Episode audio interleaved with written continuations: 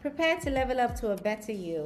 Welcome to Grind, Glam, and Gains. I am your host, Amina Sine, your guide on this journey where the grind pays off, the glam is irresistible, and the gains are within your reach.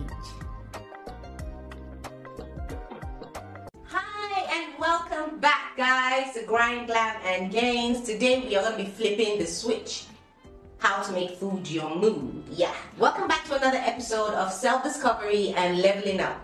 Today has been a yummy day, you know, it really has. So today we're going to be looking at how to make food your mood. It sounds weird, right? yes, yeah. Well, we are going to, I mean, by the time we're done breaking this down, I'm quite sure it wouldn't be as weird as it sounds. On many occasions, you have heard the cliche phrase, you are what you eat, right? And when I had not understood this yet, it sounded a bit weird and a bit off for me. But until I discovered some things that I'm about to share with you guys. What we eat can have a significant impact in our emotional and mental well-being. So certain nutrients we eat can affect the production of neurotransmitters in our body. So these are these are usually linked to feeling of happiness and well-being.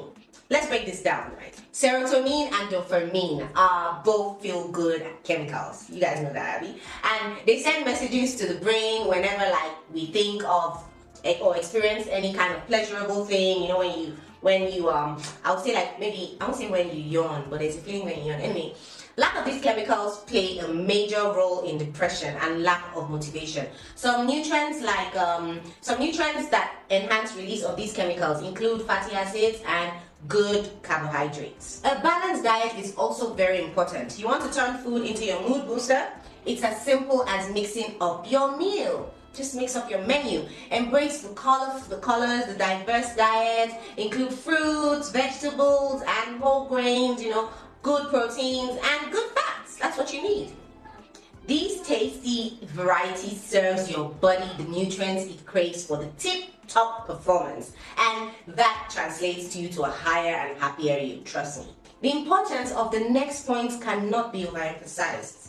I'm about to crash this party, but I love you guys so much. I have to give you guys the whole information. Excessive consumption of sugar and highly processed foods can lead to energy crashes and mood swings. Excessive Fanta, Coke, chocolate, whatever you call it, can lead to energy crashing and mood swings. You know, these foods are often high in empty calories and lack essential nutrients. So you really don't want to be like eating too much of that. I mean, you can have a little, not just too much. I'm not saying you shouldn't, I mean, you shouldn't have them at all, but just be conscious of how much you consume. On the last episode, we talked about knowing and understanding yourself. Make sure to check out that episode if you haven't. Knowing yourself has a role to play in every food consumption. Some people may experience mood disturbances due to food allergies and you know sensitivity, and some of us might not. Identifying and eliminating trigger foods can lead to improved moods and overall well-being. The relationship you have between food and mood can vary from person to person. Some of us may feel certain food makes us feel better, while others may feel differently, you know, because they respond differently to the way they're, they're reacting to the food. So you need to pay attention to how your body reacts to different foods and understanding the best diet for you. Have you guys ever heard of mindful munching? It's all about making your mealtime a sensory delight. You tune into every bite, you heed those hunger fullness signals, and then watch your food fueled happiness soar. It's like having a love affair that leaves you feeling satisfied and happy. It's just simple. That you can, I mean, you can cheat on you, but you've been one causing that cheating. You know what I'm talking about? Yeah. And lastly, food is also a way of socializing, as different cultures have varying foods and mixtures. Sharing meals with loved ones and sharing different recipes can also enhance our mood and that can foster a sense of connection and enjoyment. So here's a tasty wrap up. Turning food into your mood boosting buddy means being the food detective and keeping an eye on what's on your plate.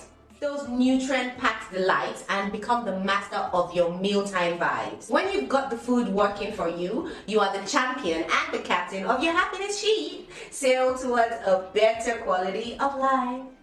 You guys know what to do. You need to click the like button, subscribe, and share to your friends. You just never know. Someone might just need to kickstart a new phase. So I'll catch you guys later. I love you guys.